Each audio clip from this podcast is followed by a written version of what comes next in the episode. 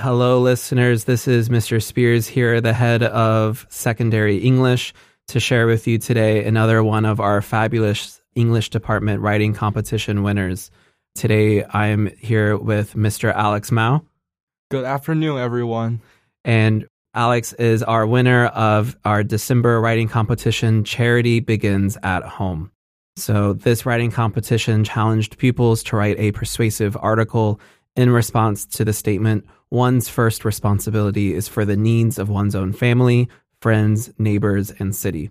With this in mind, Alex wrote an engaging article that really interrogated this statement and provided his own opinions with justifications and evidence that really impressed our English department. In a moment, Alex will read his piece for us, but before that, I'd like to interview Alex so you can get to know him and his piece a little bit better. So, Alex, tell me, um, how did you feel when you were announced on stage as the winner of this writing competition. Um, to be honest, not surprised at all because like Mr. Spears, you have hand out my writing in the corridor for like literally one or two weeks. Like I've definitely seen it and I'm not surprised. Yes, this is true. Due to the COVID online situation, right, we uh, displayed students' work because our assembly announcement went a little bit later than we would have liked. So yeah, maybe perhaps not as much of as a surprise, but I'm wondering, um, did you by chance have the opportunity to review either of the books that you won, A Billion Hours of Good or The Promise of a Pencil? Uh, yeah, I really like these books, and I'm currently reading The Promise of a Pencil. Oh, I've already like finished about halfway of the oh, wow. entire book in the past week. And uh, just quickly notice if other like students want to join in with this competition. I'm very happy and I'm very proud to see all of these glory work on the corridor and you can just show off to your friends about how amazing your writing skills are. Fantastic. I'm really glad to hear that and to also know that you're enjoying that book. Alex, was there anything that you learned as you were writing this article? Anything you learned about yourself as a writer or about the topic?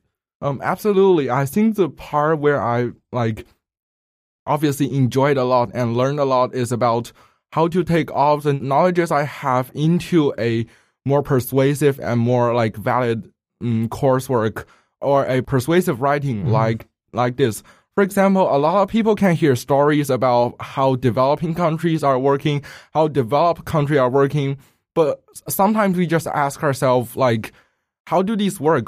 Why do we need to know all of these? And like, I firmly believe that writing competition is a great chance for you to carry all of these knowledges that you like previously have into a more valid and more persuasive um, entire like art, no matter article, stories, or poetry. Fantastic, Alex. I'm really glad that you took this opportunity to explore your ideas, a new topic, and develop your English further. Of course, uh, if you're listening, we hope that you do participate too, as Alex has just encouraged. It's a fabulous opportunity to to learn more and to get some glory, as Alex said, um, by having your work on display.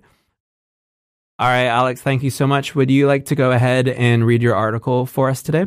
Yeah, okay. So, as problems like COVID, poverty, and global warming have become more prevalent in the recent years, many people have taken actions to address them rearranging their priorities to do so. But I disagree strongly with people who are taking their surroundings as their priority, and I think that that's why many people go through their life terrified and they have no point with it. Without doubt, generosity is one of the most vital things in the society. Yet I still believe that charity is low efficient. This is due to the fact that uh, wealthier nations focus on more environmental concerns, whereas poorer nations have greater needs for addressing issues like extreme poverty. There are less than 200 medical practitioners um, serving in a country population about 5 million in a country known as the Republic of Liberia. In addition, there's also little access to education in these areas. For example, in Burkina Faso, 77% of the population is illiterate. These hardships are only the tip of an iceberg for a lot of Africans. In fact, just existing is a boon for them, something that people in rich countries will have hard time imagining. Therefore, we just spend a lot of attention on surroundings other than people, uh, other than problem will become incredibly tough to fix. To boil the issue down into its smallest component, problems will arise many contexts because people will put other people and their environmental ahead of themselves. Some parents, recognizing their importance as family and above all of these, um, work tirelessly to ensure their kids get the best possible education. If their end result is not what the parents want, then the tension within the parents are bound to rise. In the end, this did more harm to families than good by placing more stress on children.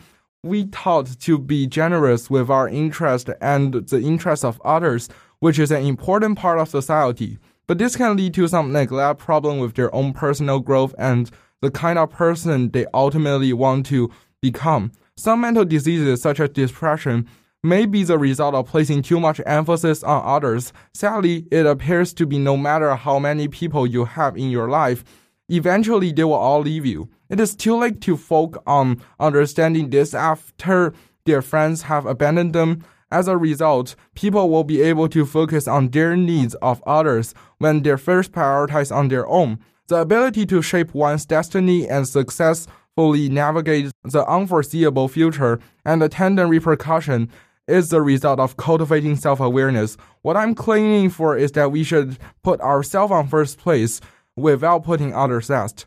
In conclusion, I consider it irresponsible for people to view their closest personal relationship as their primary duty. This is because ultimately, after losing even a small number of friends, as it inevitably going to happen, and all it creates is people who have no idea why they are still alive. Thank you very much. All right, fantastic. Thank you for reading your article for us today, Alex. I really appreciate your enthusiasm and the nuance, the ideas that you've expressed for us today. And I hope you continue to enjoy the texts that you're reading. And for our listeners, I invite you to participate in our writing competitions. You too could be featured on Dukebox. Thank you and have a good day. Bye bye.